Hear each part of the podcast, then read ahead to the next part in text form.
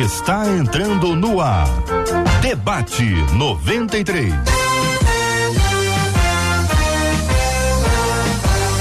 Realização 93 FM. Um oferecimento Pleno News. Notícias de verdade.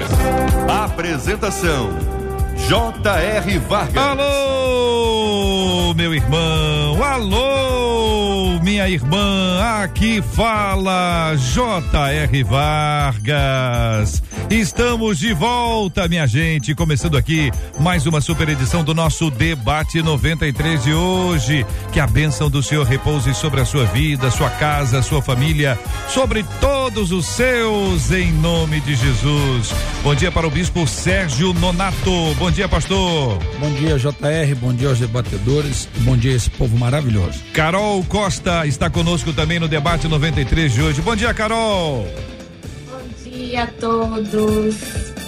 Reverendo Edson Nascimento conosco no debate 93 de hoje. Bom dia, reverendo. Bom dia, J.R. Vargas. Bom dia, debatedores. Bom dia, povo de Deus. Mestre André Luiz, a mesa no debate 93. Bom dia, pastor. Bom dia, J.R., equipe do debate, aqueles que estão conectados aqui. Benção puríssima. Estamos juntos no debate 93, transmitindo pelo rádio em 93,3 FM a partir do Rio de Janeiro para todo o Brasil e o planeta.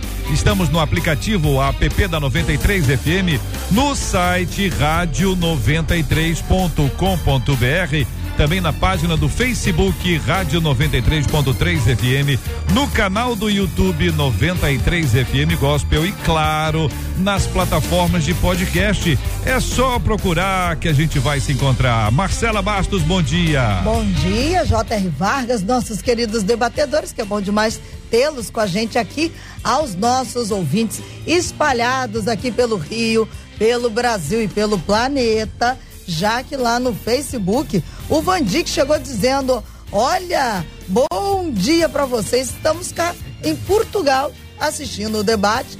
Olha que coisa boa, hein, Vandic? E lá no nosso canal no YouTube, a Letícia Arantes também chegou cedinho. Ela disse: Eu sou de Juiz de Fora. Hum. Eu e o meu esposo Carlos, Carlos, estamos ligadinhos no debate 93. Penso. E quem acabou de chegar no WhatsApp é a Poliana, Poliana. de Viçosa está nos acompanhando. Muito Debate 93 já começou. Muito obrigado, gente, por essa audiência maravilhosa. Aliás, conta pra gente, conta de onde você está ouvindo o Debate 93. Você está no Rio de Janeiro, que bairro você está? Fora do Rio, que estado, que país você está? Conte aqui, vai ser muito bom contar para todo mundo onde você está acompanhando a gente. Hoje, três ingressos para o Circo Vostok, com a apresentação do medalhista Diego Hipólito no Bangu Shopping de quinta a domingo. Para você, três ingressos para o Vostok. Você quer? Só manda mensagem aqui pro nosso WhatsApp dizendo eu quero ir pro circo e você vai concorrer. Três ingressos poderão ser seus ao final do programa. A gente traz para você o resultado aqui com muita alegria. Muito obrigado pela sua audiência. Já estamos juntos na 93. E aí, gente, uma de nossas ouvintes disse o seguinte: olha, uma pessoa corajosa é aquela que não tem medo de nada. É esse, é isso que é uma pessoa corajosa? Isso é uma pessoa doida, uma pessoa que não tem, hein, hein pastor Edson? Hein, pessoa não tem medo de nada, é doida, corajosa ou esquecidinha. Bom, como ter coragem e esperança quando as circunstâncias ao nosso redor são apavorantes, hein, mestre? Não é fácil não, hein? Qual o segredo daqueles que parecem ter uma fé inabalável? Fala comigo, bispo. Como me tornar uma pessoa de fé, né, Carol? Então tem pergunta para todo mundo, tá? Eu fiz questão de apresentar a mesa assim com vocês quatro, mencionando uma para cada uma. Nós vamos fazer uma, uma todo mundo junto. Uma pessoa corajosa, mestre André, é aquela que não tem medo de nada? De maneira nenhuma. Não é? Não. Ah. É impossível não ter medo de nada. O medo, a angústia faz parte da existência humana. Uma pessoa corajosa é aquela que suplanta e vence os seus temores Hum. É, alguém que não tem medo de nada certamente vai se colocar em situações muito perigosas, né? Na verdade, primeiro vai se auto-enganar, porque hum. não é possível. O medo ele faz parte até mesmo para que a gente possa dimensionar, não se ferir, não se machucar. Então, vem ser corajoso não é não ter medo. Ser corajoso é fazer apesar do medo. Então, coragem é vencer o medo. Sim. Bispo, o senhor concorda? Claro que concordo, é. com certeza. Hum. O medo é o limite ali onde onde declara até aqui você pode vir, depois desse tempo você pode passar. Então, assim, não ter medo, não ter medo de nada é um perigo. É um perigo muito grande, porque a gente acaba fazendo algo por não ter medo de nada, e já aconteceu isso na minha vida. Eu achar que não tinha medo e depois Ficou com ter, medo. é não é ter tido um problema e, e era melhor ter tido medo. Era melhor ter tido o respeito, era melhor ter meditado, né? Pensar. O- é o medo ele traz isso. É. Você medita, você pensa, você vê se vai agir, se não vai. E é muito, muito importante a gente é, é, meditar hoje nesse assunto, porque tem muita gente que eu conheço que fala assim: eu não tenho medo de nada. É. Não tenho medo de nada. É uma esquecida. É, Reverendo Edson, a sua opinião sobre esse assunto, e aí eu, eu vou acrescentar um ponto aqui que é o seguinte: homem, normalmente, ele é encorajado a não ter medo, ou pelo menos a não assumir os seus medos. Então ele parece um valentão. Tem homem que parece corajoso demais, né? A gente sabe que aquilo é só uma capa e tudo mais, mas as- essa capa às vezes dura muito tempo, que a pessoa não quer que essa capa seja desconstruída. Ela precisa, é uma questão de reafirmação, tem a ver com autoestima, tem a ver com esse esse ah, esse olhar que a sociedade tem, a cultura, muitas vezes machista. É, o, o medo, ela é uma emoção chamada primária, né? É aquela que nós temos de uma forma totalmente intuitiva, né? Então nós temos medo e o medo é como se fosse a dor que a gente sente diante de uma situação que é uma situação que ela pode ser perigosa para nós. A coragem, na realidade, eu já ouvi dizer que a coragem é a força do medo. É porque é, é como se a gente é, juntasse a raiva e o medo para a gente enfrentar uma situação que é uma situação ruim, uma situação difícil para a gente, né? A, a palavra coragem, ela vem do coração, né? Então, como se fosse o pensamento, a ação do coração em si. Então, é, é essa a questão. Não dá para a gente dizer que uma pessoa corajosa, ela não tem medo de nada. Se ela fala isso, é porque ela está se enganando. Nós, homens, somos treinados de uma É? forma totalmente equivocada para não termos medo. E talvez isso nos prejudique. A gente tem muita dificuldade de lidar com algumas situações e aí vem algumas frustrações, depressões que a gente tem porque a gente foi treinado para não fazer com que as nossas emoções ou até mesmo os nossos sentimentos eles sejam algo aparente. Ô, Carol, você chega num dia que o assunto é medo, que o assunto é coragem. Você já ouviu os meninos aqui? O que é que você nos conta sobre esse assunto? Olha, gente, falando, com base em tudo isso que os meninos falaram, é, eu vejo a coragem muito ligada com a fé, né? É, eu entendo que o medo ele é humano. Então a gente tem medo quando a gente vê que a gente não tem condições né, de, de lidar com determinada situação ou quando a gente não enxerga algo lá, algo lá na frente, mas quando a gente alinha a coragem com a fé, a gente começa a enxergar coisas, né, que o, o nosso lado humano ele não enxerga e de fato ele não vai ter coragem. Então, para que a gente faça com o medo mesmo, a gente precisa unir a fé, senão a gente não faz nada. Muito bem. Quero saber dos nossos ouvintes algumas histórias sobre a questão que envolve o medo, coragem. Como é que você, ouvinte, lida com isso? Você aprendeu a enfrentar apesar do medo? A gente mora numa cidade, né? É grande. É, de vez em quando, de vez em quando tem umas coisinhas, né? De vez em quando tem umas coisinhas. Então, pouca coisa no Rio, né? Essa semana, então, uma semana tranquila. Desafio. Uma semana muito tranquila. E aí, a, a- eventualmente, a pessoa diz: Olha, eu tenho medo de sair de casa. Mas quem é que não, não tá tendo medo de sair de casa? Aí a Carol traz a figura da nossa fé, o que, o que, que nos embala, o que, que nos faz avançar apesar dos nossos medos. Ouvinte, como é que você lida com isso? Conta, ah, manda aqui para o nosso chat do Facebook, o chat do YouTube ou pelo nosso WhatsApp, que é muito legal ter a sua fala aqui, 21968038319. Você escreve, conta e a Marcela conta no ar daqui a pouquinho, tendo a participação dos nossos ouvintes. Como ter coragem e esperança quando as circunstâncias ao nosso redor, bispo, elas são apavorantes, ou seja, do lado de fora não mudou nada. Qual é o caminho para mudança interna, já que do lado de fora não mudou nada? É, a gente tem que ver o seguinte: é, as circunstâncias apavorantes, o, o JR e debatedores, são circunstâncias que ela com certeza vai gerar em nós muita resiliência. E a re- resiliência é o poder que você tem de agir em meio ao caos, em meio problema, Então, é, todas as situações apavorantes na minha vida me, me gerou muita resiliência e graças a Deus a gente consegue vencer muitas coisas por causa dessas resiliências. O que ocorre é que você falou assim: ah, conta uma história. Quem não tem uma história acerca disso? Uhum. Então, assim, eu muitas vezes na, nas minhas situações de medo, muitas vezes, em todas as vezes, eu procuro enfrentar a situação e apesar do medo, mas em todas as vezes que eu enfrentei, eu consegui resolver o problema porque enfrentei, porque fui de encontro àquela situação apavorante que nos deixa deixa muitas pessoas paralisadas. Situações apavorantes deixam as pessoas paralisadas. E com, com Deus, depois que eu me converti e conheci a palavra e o Senhor, caramba, isso me, me fortaleceu muito. Né? Ele, quando vai falar para Josué ser forte e corajoso, ele está vendo que o ser humano é, ainda mais a notícia que Josué recebe, né? Uhum. Assumiu o lugar que assumiu e ele dá força dizendo: ser forte e corajoso, eu sou contigo. Então, nos momentos apavorantes, nas circunstâncias apavorantes, creia no Senhor, sustenta a sua fé que você vai vencer. E vocês, que acham? É, JR, o medo, ele faz com que a gente tenha uma reação, que a gente chama uma reação biológica. Né? Normalmente, a gente tem medo. Três reações são muito comuns da gente ter ou a gente fica paralisado, né, como o bispo chegou e falou, e essa questão é algumas pessoas elas ficam brancas, eu já tentei isso, mas não consigo, não fico, né?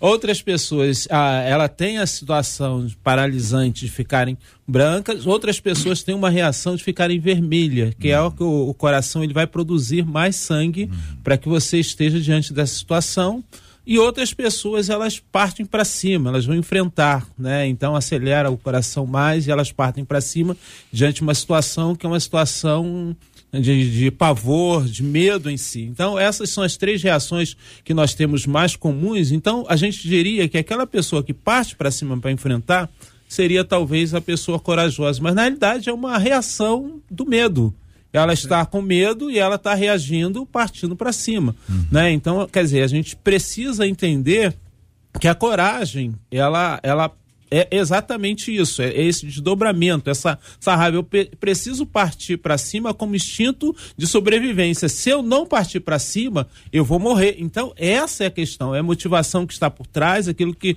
está dentro do nosso organismo, nos leva a agir dessa forma. Uhum. Mestre.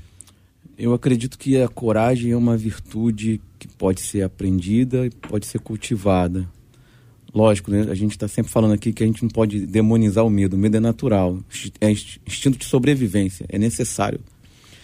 Um dos conselhos mais conhecidos que as pessoas lembram muito é o que Davi dá a Salomão no leito de morte. Eu estou indo para o caminho dos mortais, é, ter coragem, ser homem. Né? Ele iria enfrentar adversidades, porque troca de, de de comando, é um momento de estabilidade, podem derrubar a monarquia, quebrar a linha sucessória, e Salomão diz, esse momento é o momento que você precisa ter coragem.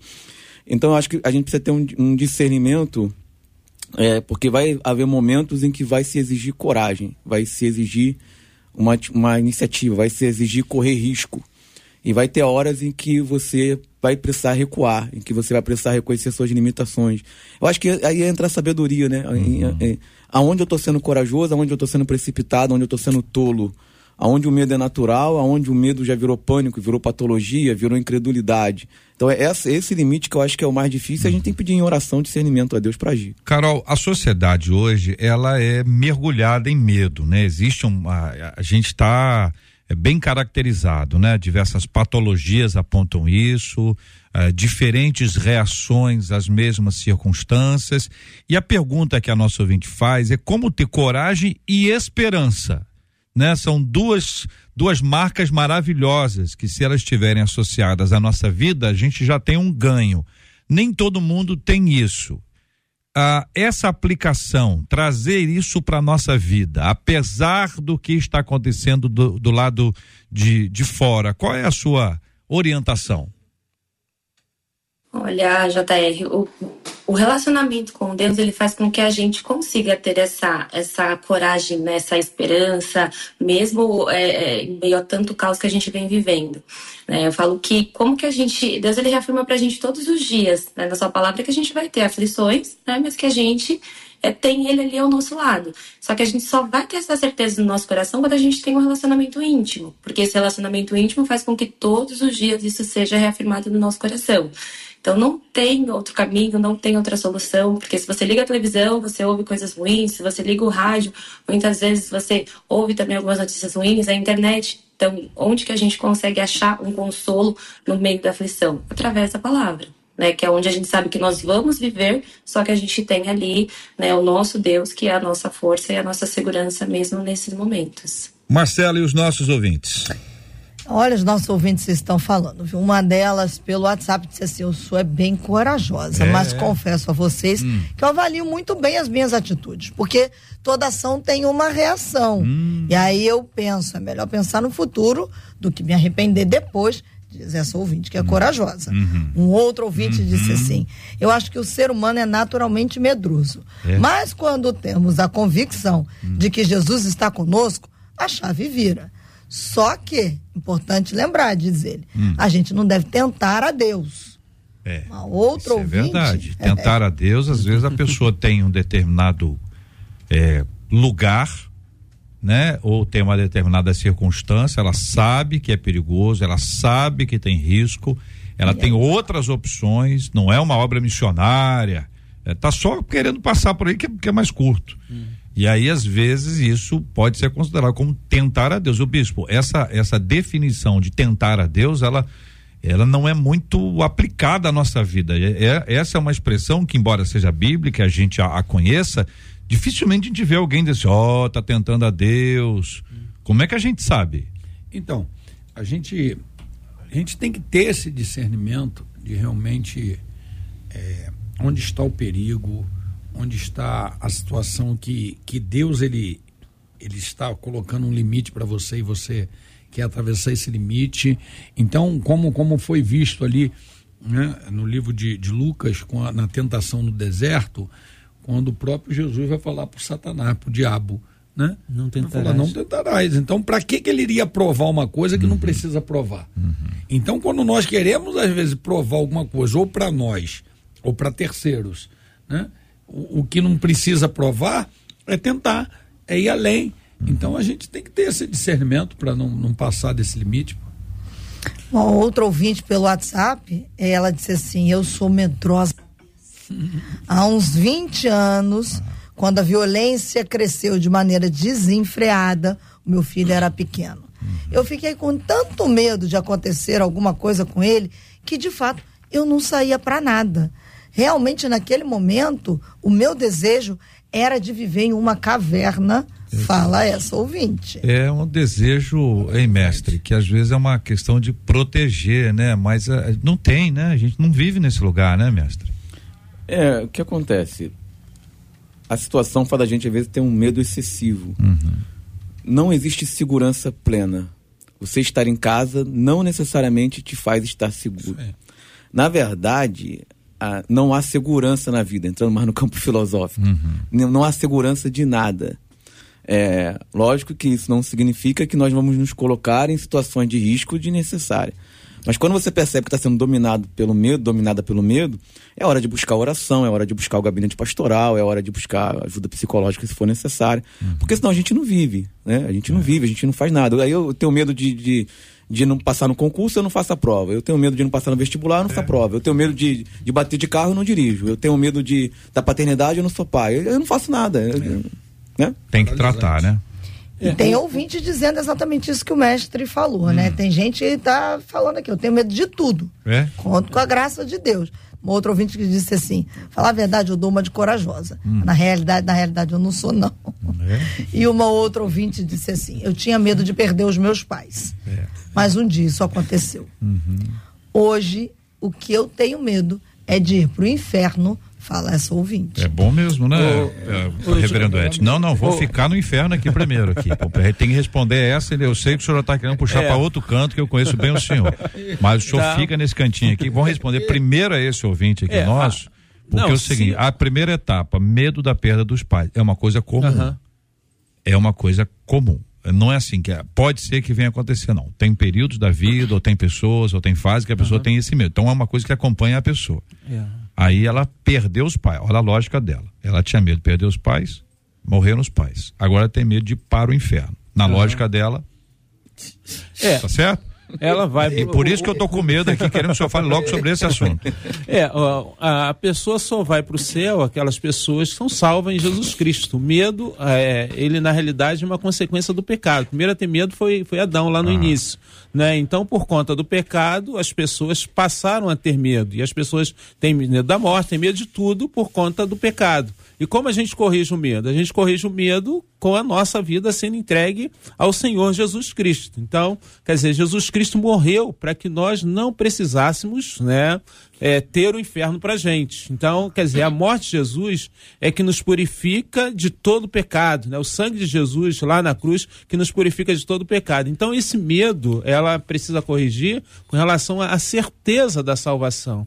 Nós precisamos ter certeza que somos salvos em Cristo Jesus. A palavra de Deus lá em Efésios diz que pela graça somos salvos, né, mediante a fé isso não vem de nós, é dom de Deus. Então a salvação é uma dádiva, é um presente que Deus dá a todos nós. Vou perguntar ao senhor, então não é a, a, a nossa a nossa perspectiva em relação à salvação é a nossa fé em Deus. Nós Exatamente. confiamos que Jesus Cristo ele é suficiente para pagar todos os meus pecados na cruz do Calvário. Exatamente. E por conta disso me levar de volta para o Pai. Exatamente. A confiança da salvação Está em Jesus. É, e isso, Ele não falha. Isso você não perde. Tudo bem. Então isso é muito isso importante. Não porque, perdemos. Em geral, esse é o medo que a pessoa tem. Então, é, é, primeiro eu disse que é bom ter medo. Porque o que acontece? Tem gente vivendo como se não existisse inferno. Uhum. Como se não existisse o amanhã. Então, assim, de certa forma, é bom ter medo. Uhum. Depois ajustar isso para que a pessoa viva a vida dela pela fé. Exatamente. E não pelo medo. Ou seja, ninguém vai para a igreja, ninguém pode ir para a igreja e dizer, não, vou para a igreja porque eu estou com medo de ir para o é. inferno. É. Ué, não resolveu nada. Não resolveu absolutamente nada. Ir para a igreja não resolve. Tem que ir para Jesus. Não é o que eu faço que me leva para o céu. É. É o que Jesus fez por mim que me leva para o céu. E aí você vai para a igreja por amor, não, não pelo medo. Carol, você está concordando? É isso mesmo, Carol? É, eu estou concordando bastante, porque eu vejo hoje muitas pessoas, muita, até na minha geração, né, jovens, estando dentro da igreja. nossa geração. Peraí, peraí. Pera Só um gente velha agora. Pera um pouquinho, Carol. Na sua? Gente, olha pra cá, eu tô vendo aqui o Bispo Sérgio. O Bispo Sérgio na minha frente, o Mestre André aqui na minha frente também, o Reverendo Edson. Eu, tá todo mundo da nossa geração, por favor, conserta isso aí. É. Então, tudo bem, gente, vamos, vamos, vamos lá. A nossa geração, né? As pessoas hoje, elas muitas vezes elas buscam a igreja por medo. E eu vejo Deus, eu acho, eu acho, não tenho certeza que o nosso Deus ele não é um Deus de medo, né? Ele não tá, ele não coloca medo na gente. As pessoas confundem o medo com o temor a Deus, né? O uhum. temor é o medo de, de, de, de, desagradar, é aquele medo que a gente tem de deixar é Deus triste, né? Então assim, todos os dias eu vivo querendo fazer Deus feliz. Eu quero que Deus olhe de lá de cima e sorria para mim. Então eu não, eu não, tudo que eu faço não é porque eu tenho medo do que Deus pode fazer contra mim, porque nosso Deus ele não é assim, né? Então, por isso que eu tô aqui balançando a cabeça e concordando que é uma é realidade. É verdade. Bem, é, da nossa geração. Eu acho que a Carol foi certíssima, como ela falou na nossa geração, porque eu me lembro uhum. quando eu era mais jovem. É, tinha um o senhor ainda lembra? memória boa, hein, Bispo?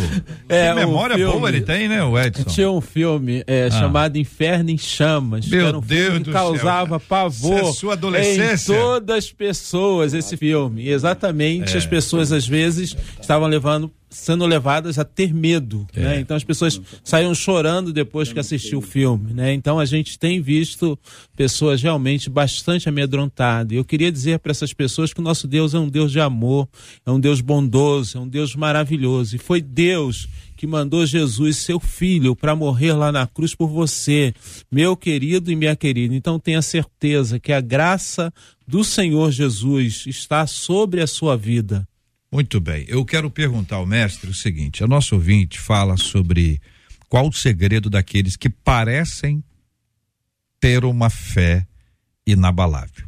Então eu queria aproveitar o parecem, aproveitar o senhor para a gente poder fi filosofar aqui um pouquinho.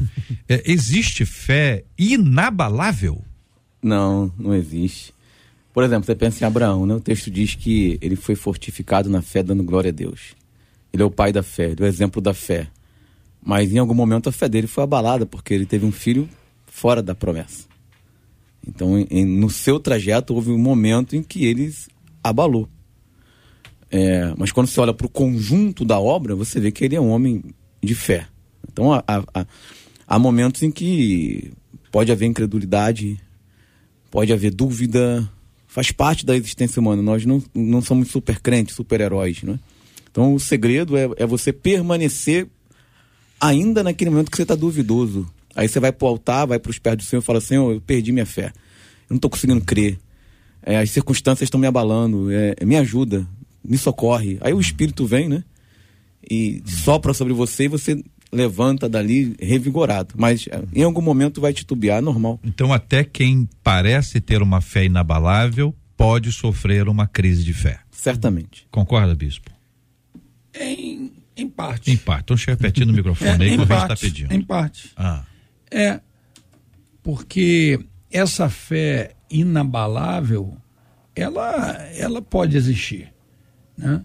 Mas por que em parte? Uhum. É muito é muito paradoxal o que eu estou tentando falar, porque é, é porque é, é, é, a gente pode ter essa é, ser essa pessoa inabalável, porque Paulo ele vai escrever aos Coríntios no capítulo 15, 1 de Coríntios 58, sede firmes e constantes, sejam inabaláveis, né? É, sabendo que a, que a vossa obra no Senhor ela não é em vão. Uhum. Então, Paulo escreve algo que ele chegou a um nível, tá? Ele chegou a um nível de ficar inabalável, né? Então, pode-se chegar a esse nível? Pode-se chegar. É muito difícil, né? Mas pode-se chegar a esse nível de fé inabalável.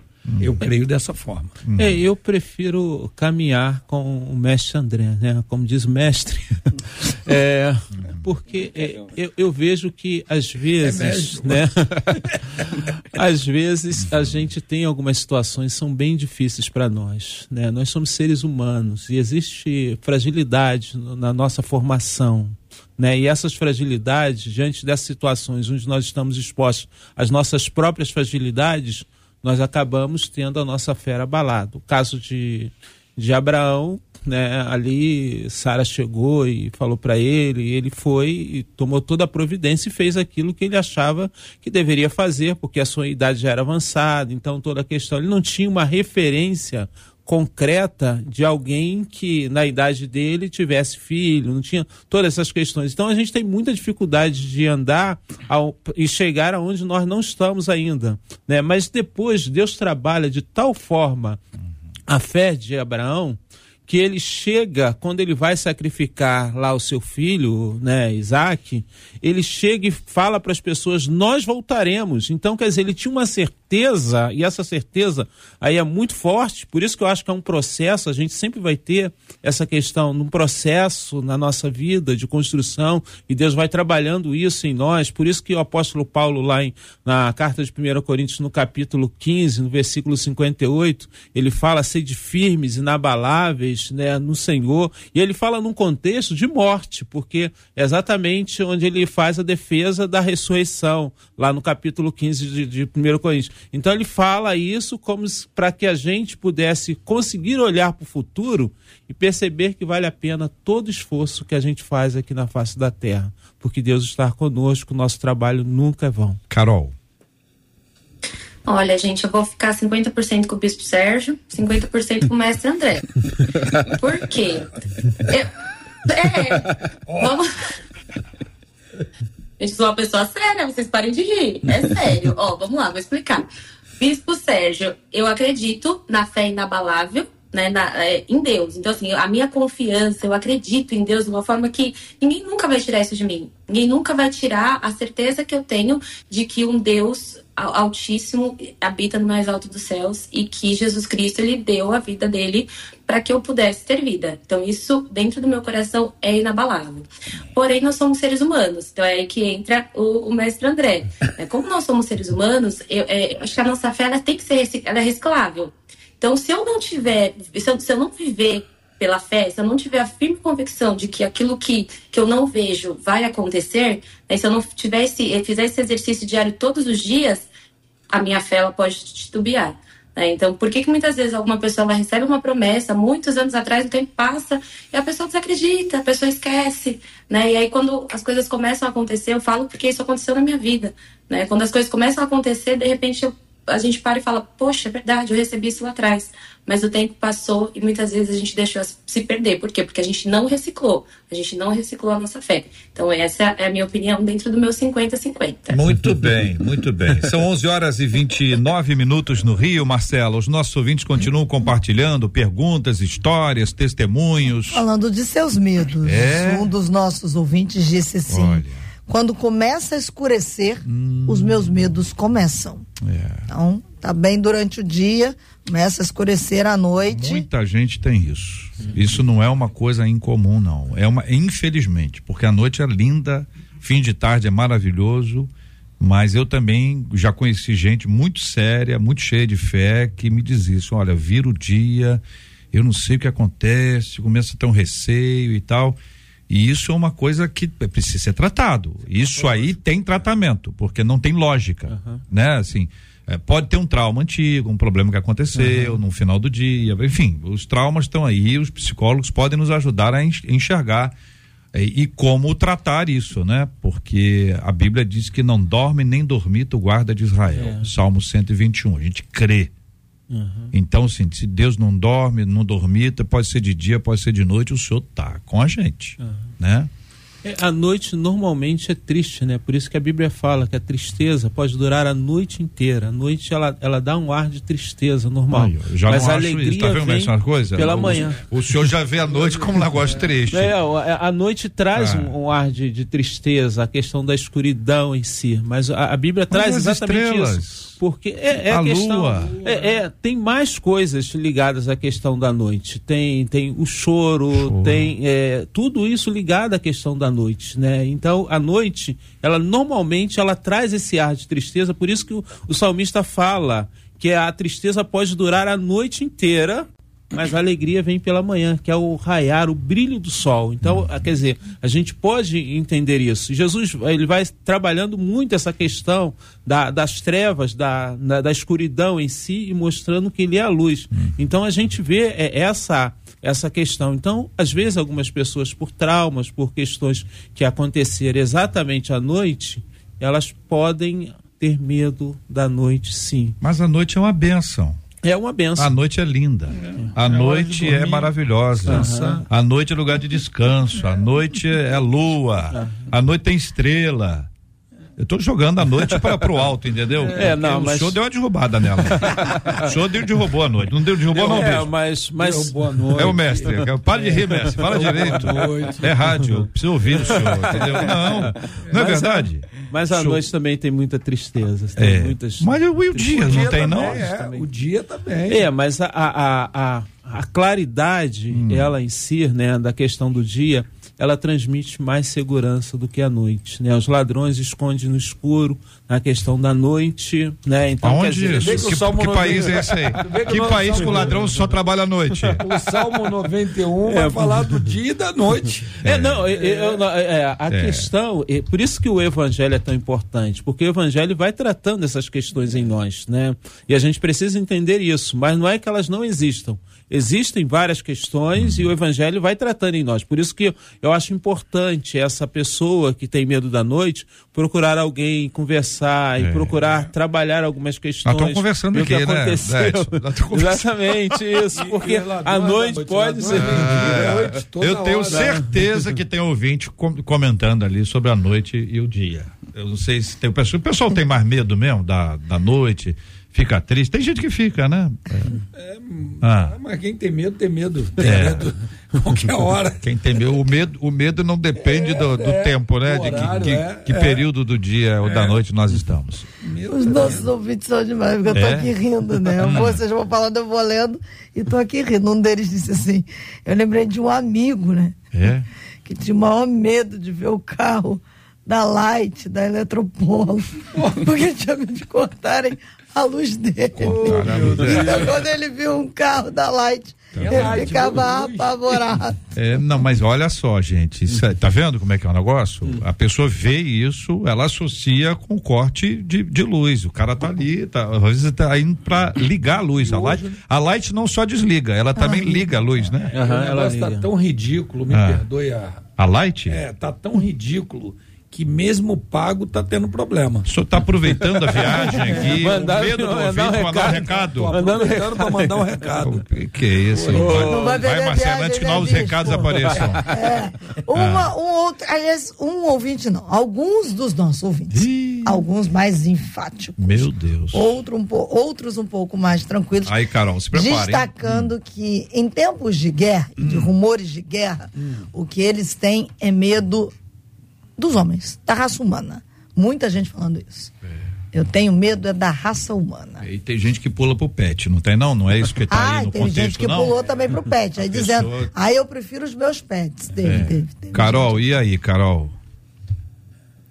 Olha, gente, é, a minha opinião é que a, o medo ele independe da, da do, do, dia ou da noite. Né? Claro que é, existem pessoas que podem ser, sim ter mais medo à noite, mas isso está ligado diretamente com traumas. Uma pessoa, por exemplo, que, uma, que enquanto criança, quando chegava à noite, ela sabia que ela ia dormir no, no quarto dela sozinha, é, no escuro. Ela cresce com esse trauma de que a, a, noite ela é ruim, porque quando ela era criança, os pais dela colocavam ela dentro de um quarto e, e ela dormia ali no escuro sozinha. Né? Então, isso, isso é só um, um exemplo né, básico, mas existem vários, várias, vários traumas que são ligados à noite que faz com que as pessoas, elas de fato, né, carreguem isso ao longo da vida. E isso tem a ver até com frio. Existem pessoas que, que, tem, que gostam mais do, do calor e não gostam do frio. Né? Ah, o frio é triste, uhum. mas talvez alguma coisa tá ali enraizada dentro dela relacionada ao frio. Né? E o pet? Então, assim, na minha opinião, eu acho que tem muito a ver com. E o Oi? pet?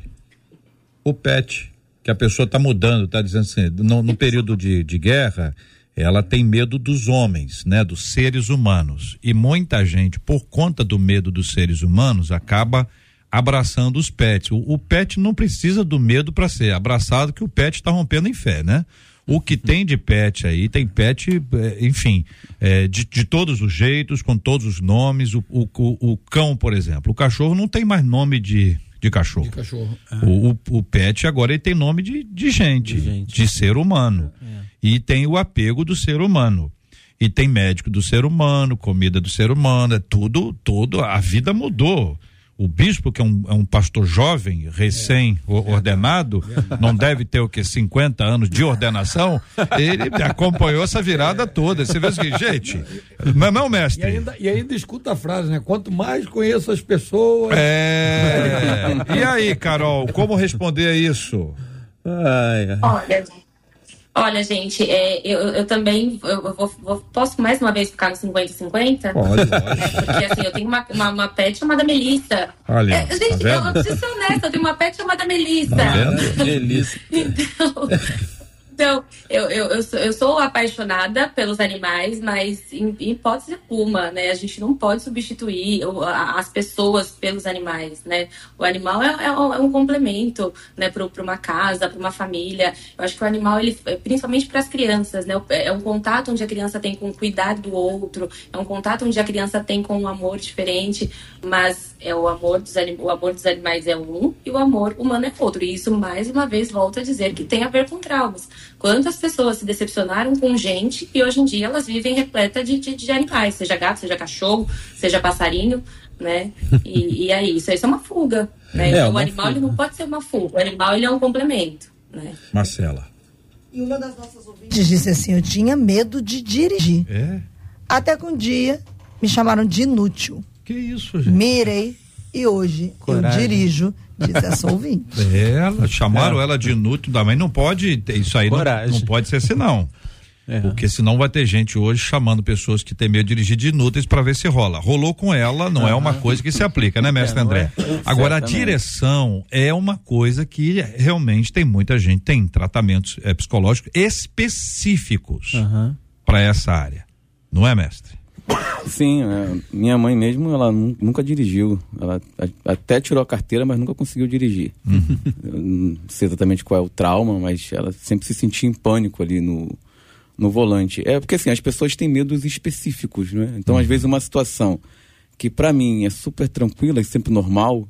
Então, por exemplo, a gente é acostumado a falar em público. Falar em público pra gente é uma situação tranquila. É, exceto por alguma especificidade que pode gerar algum estresse. Uhum. Mas para algumas pessoas seria o pânico. Elas o poderiam pânico. até passar mal numa situação dessa, né? É.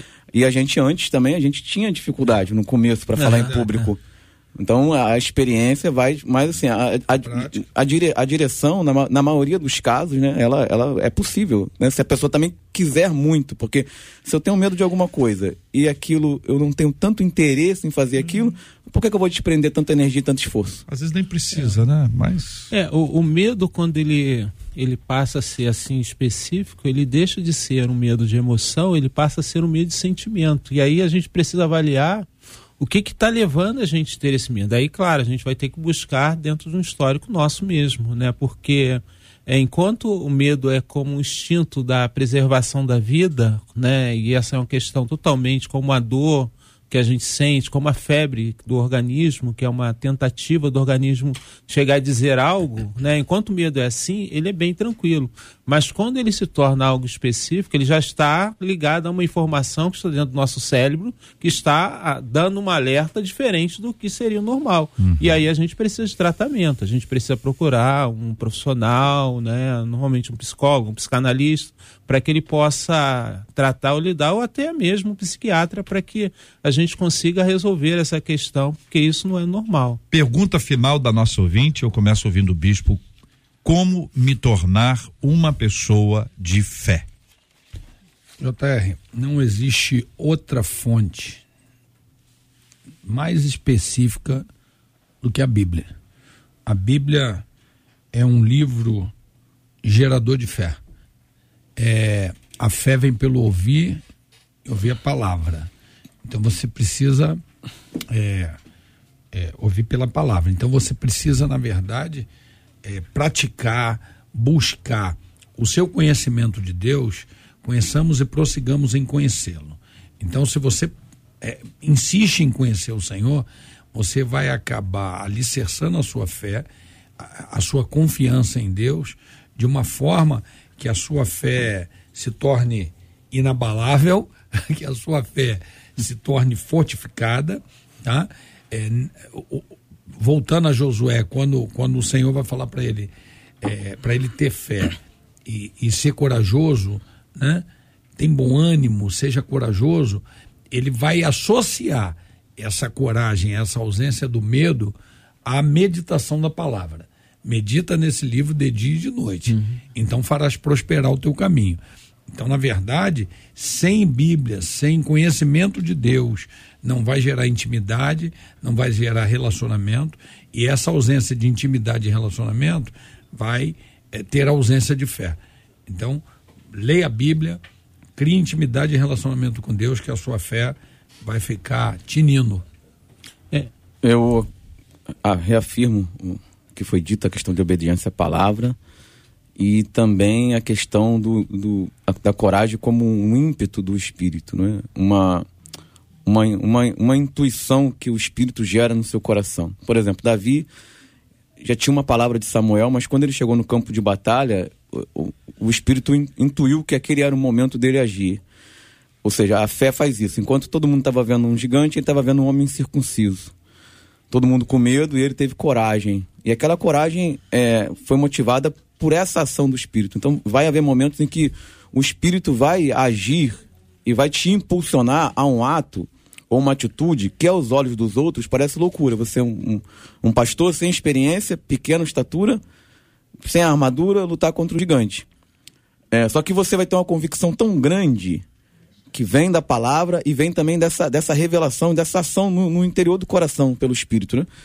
E isso vai fazer você ter, ter coragem. E eu quero encerrar com a história de rapidinho de Acabe e Josafá. Houve uma palavra que não era para ir para a guerra, e Acabe diz assim: Vai tu com os teus vestidos e eu vou disfarçado. Acabe está com medo, mas não medo suficiente. e ele vai para a guerra. E ele morre porque ele não teve medo suficiente. Ele devia ter medo de ter desobedecido a Deus. E Josafá teve coragem de fazer o que não era para fazer. Era para ele ter, ter, tido medo e não ter ido. Ele teve coragem para ser desobediente. Mas quando chegou lá na hora, o medo fez ele se arrepender.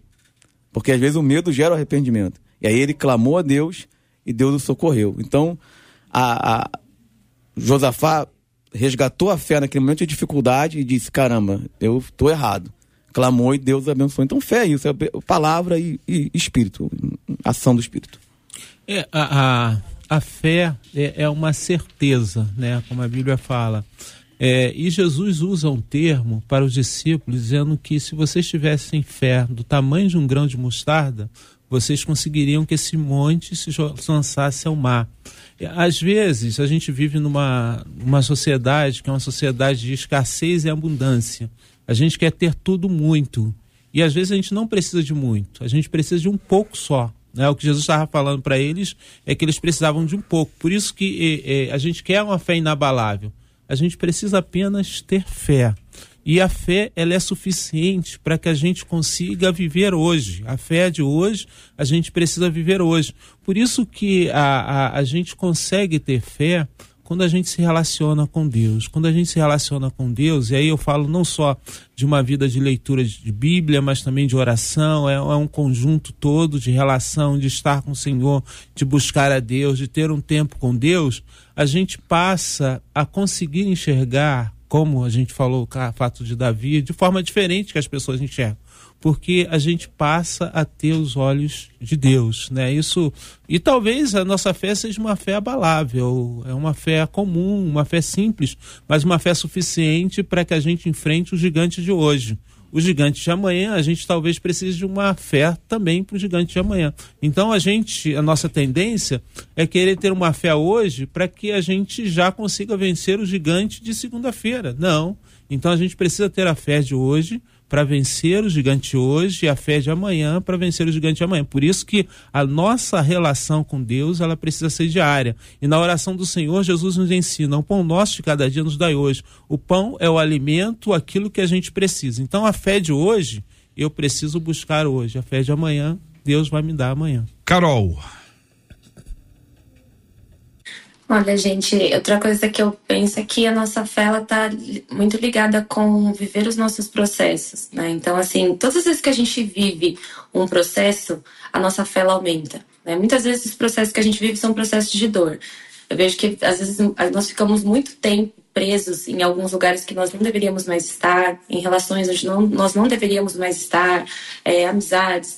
É, porque nós sabemos que se a gente sair de determinado local, a gente vai viver um processo. É, só que aí a gente deixa de, se a gente não sai de determinadas situações, a gente deixa de, de encontrar né, o, um Deus tão grande que ele está disposto a fazer tanto por nós e tudo que ele faz por nós faz com que a nossa fé aumente.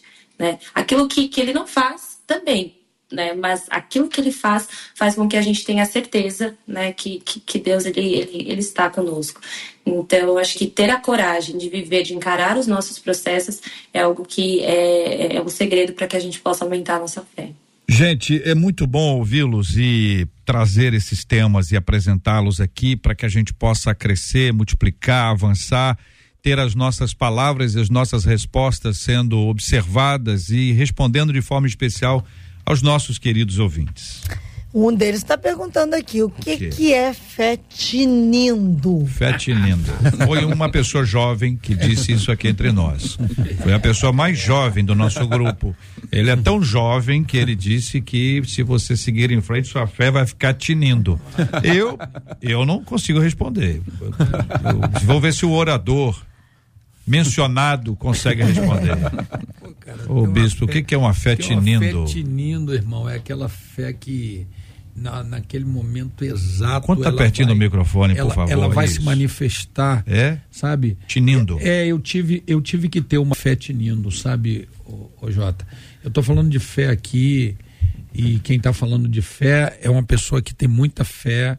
E eu tive que ter fé depois que eu tomei aqueles 22 tiros. Eu tive que ter fé para lutar contra a morte, sabe? E eu disse o tempo todo na minha oração, mesmo o sangue esvaindo pela boca a hora que eu orava, eu falava que eu não iria morrer. Eu falei, morte, tu não tem poder sobre a minha vida, porque o plano de Deus é maior do que o que você está tentando implantar agora. Eu te repreendo, eu tive que ter muita fé durante aqueles minutos é, que eu estava sendo socorrido, que foi mais ou menos, sei lá, uns 15 a 20 minutos, e eu tive que ter muita fé para ficar orando, para vencer a morte ali, sabe? Vencer aquele momento da, da morte querer me levar.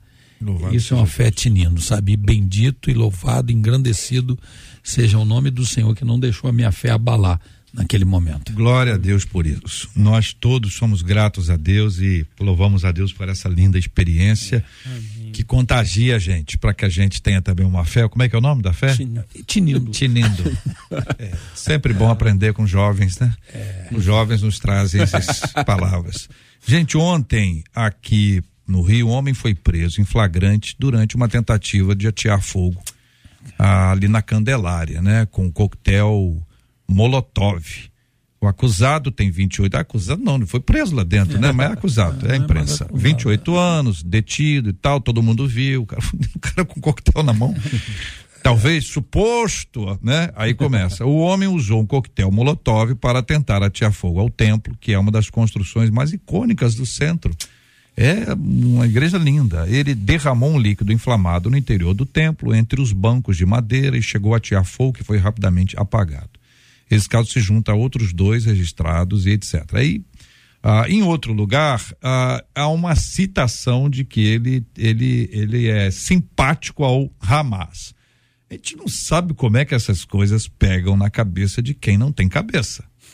Mas eu tô lendo aqui pela terceira vez consecutiva casos que têm a ver com isso. Nós vemos dois casos Marcela, de gente que colocou o gato, que esquartejou o gato. O primeiro foi aonde? O segundo foi aonde? Os dois ser... foram em Fortaleza, numa igreja evangélica e numa ah, igreja católica, né? Bem. Então, os dois foram em Fortaleza e os dois foram compreendidos como uma questão religiosa. Isso. Ah, inclusive, o padre foi mais enfático, né? E tem palavras mais claras sobre esse assunto. Aí chega no Rio, nós temos esse episódio aqui. Olha, olha o que o desenho está sendo feito. A gente costuma ler história depois que a história passa. Mas a história está sendo escrita. Agora, uma outra história, uma outra história também está sendo escrita. E essa aqui também é impressionante. Apesar do Brasil ser apontado como o país que mais acredita em Deus no mundo, 89% dos brasileiros afirmam crer em Deus. E de segundo o IBGE, quase 97 da população brasileira ser cristã. Somos a segunda nação mais promíscua do mundo. Olha que doideira. Os dados são do Índice Global de Promiscuidade, uma pesquisa realizada em 45 países que foi divulgada essa semana. Em primeiro lugar, em promiscuidade está a Austrália. O estudo levou em conta os seguintes requisitos: a idade média em que se perde a virgindade, o número médio de parceiros sexuais ao longo da vida, a taxa de doenças sexualmente transmissíveis, a porcentagem da população que considera o sexo antes do casamento aceitável e se a prostituição no país é legal ou não. O levantamento se baseou na coleta de vários dados de diferentes fontes por meio de taxas nacionais, entrevistas que compuseram as estatísticas da pesquisa. Dentro desses critérios, foi observado que, em média, os brasileiros perdem a virgindade aos 17 anos de idade e têm nove parceiros sexuais ao longo da vida. Então, por um lado, nós somos o país que mais acredita em Deus e, por outro lado, nós somos o segundo país mais promíscuo do mundo. Tem um problema aqui. Não casa essas duas coisas, não casam, não, não tem lógica isso aqui, o reverendo Edson. É, JR, a, o apóstolo, o apóstolo não, Tiago, irmão do Senhor, ele fala que o diabo também crê em Deus, né? Então, é, essa é uma questão. É, o evangelho hoje já é uma, uma religião, que a gente pode chamar de religião, na realidade eu prefiro não chamar de religião o cristianismo, mas eh, já é onde a gente pode dizer os praticantes e os não praticantes. Né? E talvez a gente poderia dizer, né, fazer a proporção que talvez a gente teria 20% praticantes, né? E os 80%, talvez desses 90 não seriam praticantes. Uhum. E aí até mesmo dentro daqueles que são praticantes, é bem possível da gente ter pessoas que realmente ainda fogem daqueles princípios que são estabelecidos pela Bíblia, da questão moral. A gente lida com isso dentro da questão da igreja, nós que somos pastores, nós somos líderes, às vezes lidamos até dentre os pastores mesmo, pessoas que têm problema dentro dessa área. Então a gente está vivendo uns dias bastante difíceis. É, fica aí esse alerta para todo mundo que está acompanhando a gente. Fica a leitura que cada um faz de si mesmo. A gente está fazendo a leitura macro aqui, a leitura da massa, a leitura dos números. Mas é fundamental que cada um faça a leitura de si mesmo. E essa é a hora de você identificar em que lugar você está nessa história. São 11 horas e 53 minutos na 93 FM. Conquistou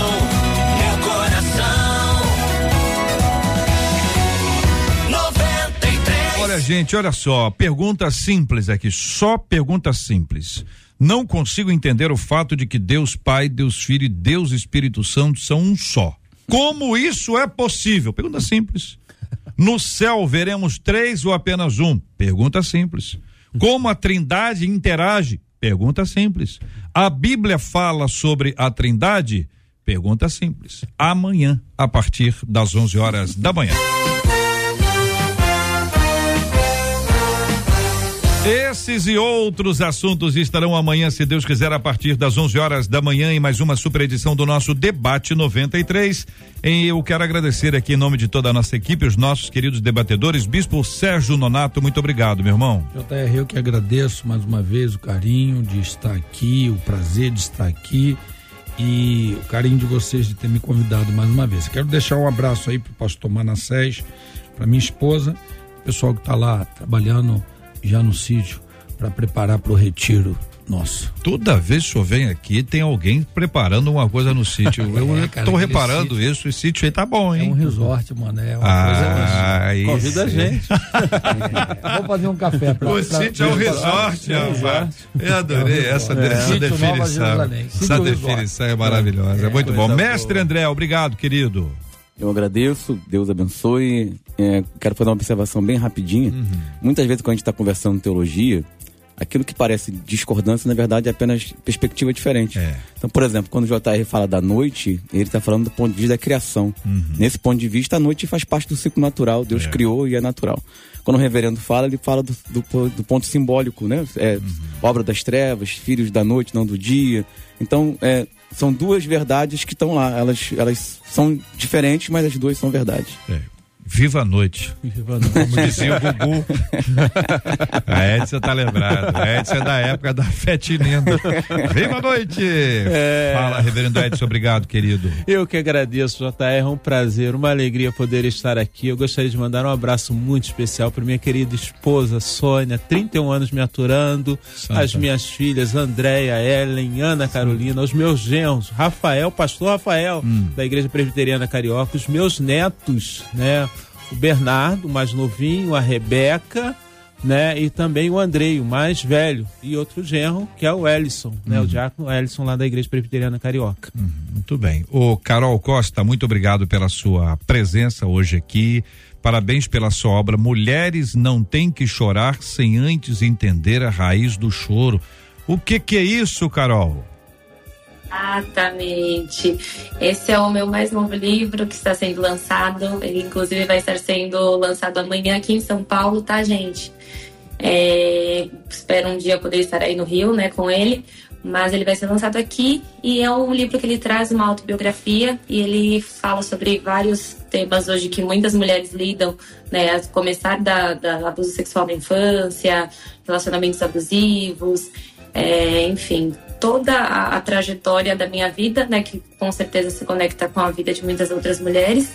E eu faço ali um apelo para que as mulheres elas sim chorem, mas porém elas entendam qual é a raiz de todo choro, dor e frustração no momento presente, porque assim eu tenho certeza que a gente vai conseguir caminhar juntas para um futuro de paz, de amor, de prosperidade plena, né, e não viver uma vida oscilando.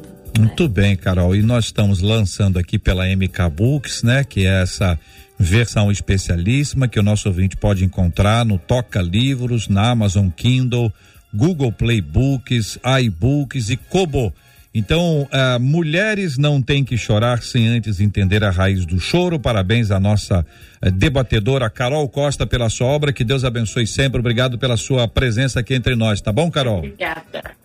Marcela Bastos, e aí, Marcela, os nossos ouvintes estão aí correndo, agitados. Hum, Edivaldo disse que gostou dessa fetinindo, hum, viu, Bico? Falou que abraçou para ele. Só para nós, os jovens. Uma outra ouvinte, a Jaqueline, vou contar a experiência dela antes da gente fazer aquela viajada aí pelo Rio, Brasil e planeta. Ela disse assim, a Jaqueline, eu morria de medo, né? É. De faltar luz no dia do meu casamento. Que isso, menina? Sabe o que aconteceu? Casou de Faltou dia. Luz. Faltou luz. Faltou luz. Exatamente no horário da cerimônia. É. Aí ela diz, pergunta retórica. Como ah, explicar isso? Já se passaram 19 anos hum. e confesso a vocês, ainda não superei. E termina com vários cais de kkkk ela rindo Ô, aqui da pastor Edson, de pra gente não, não pode, ouvinte não pode ficar sem, sem resposta. JR, existe uma, uma corrente que fala que o nosso medo, a gente acaba atraindo as coisas que, que a gente tem medo. Não é uma corrente que as pessoas pesquisam ainda, né? E essa questão, e alguns teóricos falam da lei da atração, a gente acaba trazendo para perto aquilo que a gente mais tem medo, né? E essa é uma questão que as pessoas vão pesquisando e a gente acaba trazendo, né? É igual você falar, ah, eu não penso num Fusca vermelho. Você vai pensar, vai estar lá na mente e as coisas elas podem é. acontecer, né? Então, essa explicação que a gente poderia dizer mas Já lógico, pensou... pelo menos de correntes que, que realmente fazem isso. Mas né? acontece, né? É, pode acontece. Ser. É, a gente. Né? A pessoa é, tinha mas... medo de acontecer e aconteceu. É, exatamente. Mas ela. É, é essa é uma, uma corrente forte é. hoje que cresce né, dentro de alguns teóricos, que é essa questão da, da atração, né? Por isso que o medo não é algo saudável, a gente precisa tratar o medo, né? Hum. Quer dizer, se ela tivesse tratado o medo, talvez ela veria como um imprevisto, alguma coisa. Tem um caso, JR, hum. só para eu contar. É, uma, você quer uma, contar um caso agora?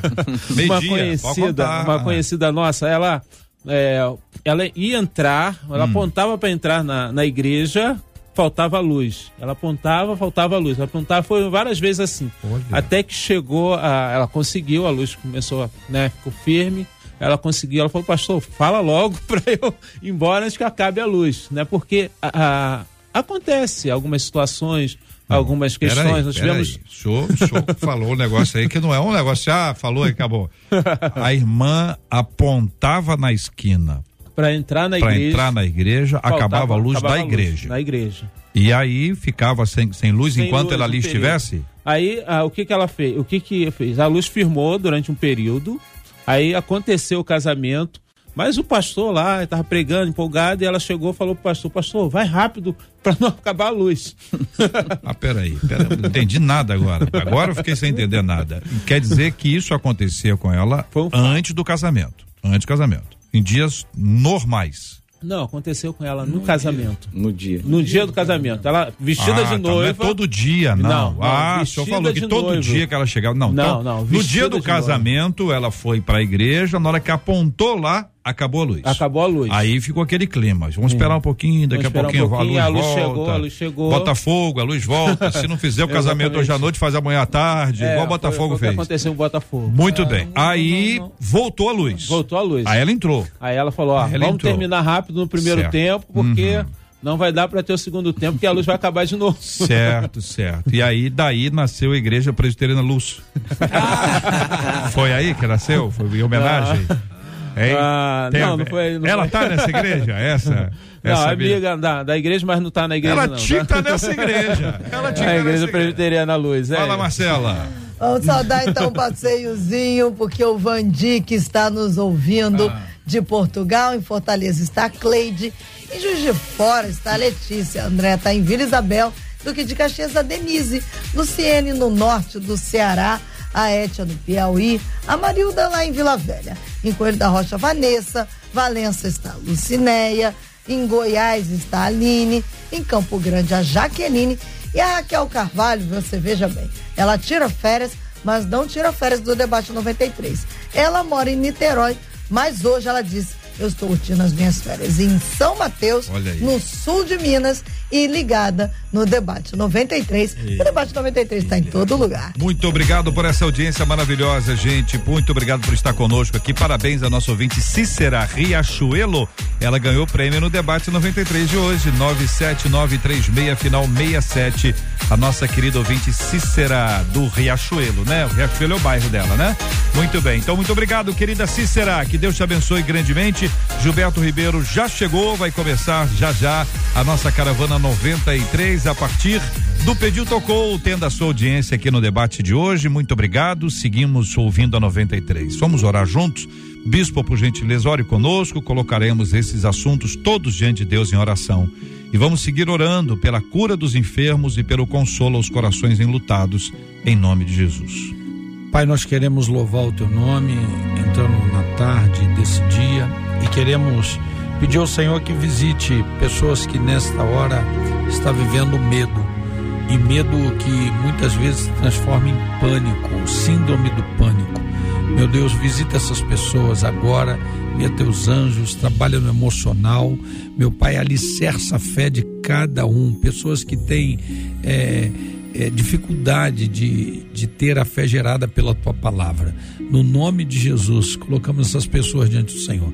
Aproveitamos para colocar o nosso estado do Rio de Janeiro nas tuas mãos, vivendo um momento tão terrível de ataques. Meu Pai, que o Senhor venha dar direção ao governo e que o Senhor venha tomar esses policiais de todas as forças em tuas mãos, para que eles venham também ter direção pelo comando para agir num momento tão difícil. Tome as famílias enlutadas nessa hora perdas não é fácil. E eu peço que o Senhor visite cada um que perdeu, consolando, confortando. Visita pessoas agora que estão nos leitos, visita dando a cura. Tu és o Deus que já levou todas as enfermidades na cruz do Calvário, pelas tuas pisaduras já fomos sarados.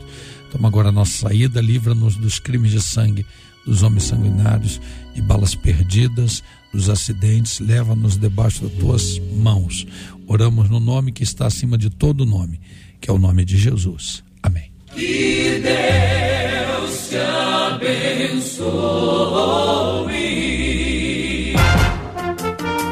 Você acabou de ouvir Debate 93.